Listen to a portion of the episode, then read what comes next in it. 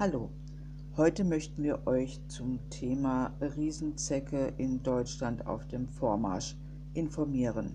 Die Information gilt gleichfalls für Menschen wie auch für Hundehalter, aber auch besonders für Reiter. Denn diese Zecke, die jetzt in Deutschland auf dem Vormarsch ist, mag besonders gerne oder wählt besonders gerne als Opfer Menschen, Hunde und Pferde aus. Die Hyalomma-Zecke ist seit 2018 jetzt auch in Deutschland auf dem Vormarsch.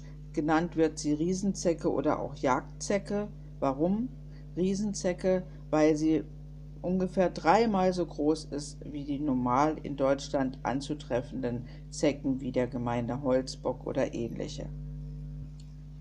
Während normale Zecken ja eher träge sind und auch etwas faul und auf ihr Opfer warten, ist das bei der Hyalomma-Zecke anders. Sie wird Jagdzecke genannt, weil sie tatsächlich Jagd auf ihr Opfer macht.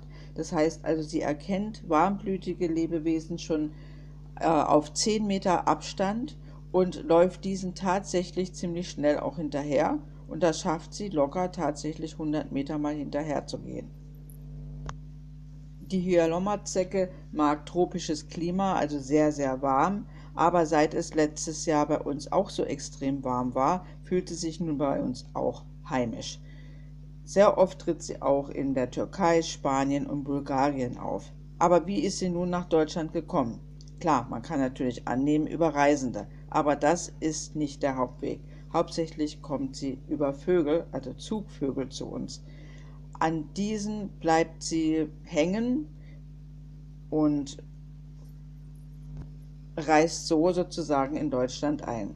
Das heißt, bis sie sich das zweite Mal gehäutet hat, bleibt sie am Zugvogel, lässt sich dann fallen in Deutschland und wartet auf ihr Opfer. Laut Peter Hagedorn vom Robert-Koch-Institut ist die Hyalomma-Zecke wirklich sehr gefährlich. Sie überträgt ein Bakterium, nämlich das Fleckfieber auslösen kann. Das heißt so, weil es erst zu Fieber, Gliederschmerzen und Schüttelfrost kommt und später dann auch zu einem rotfleckigen Ausschlag. Man kann das Fleckfieber mit Antibiotika behandeln, dazu muss man es aber erstmal erkennen, denn viele Ärzte können es nicht diagnostizieren. Bei Nichtbehandlung gibt es eine Hirnhaut- oder eine Lungenentzündung, die dann tödlich enden kann.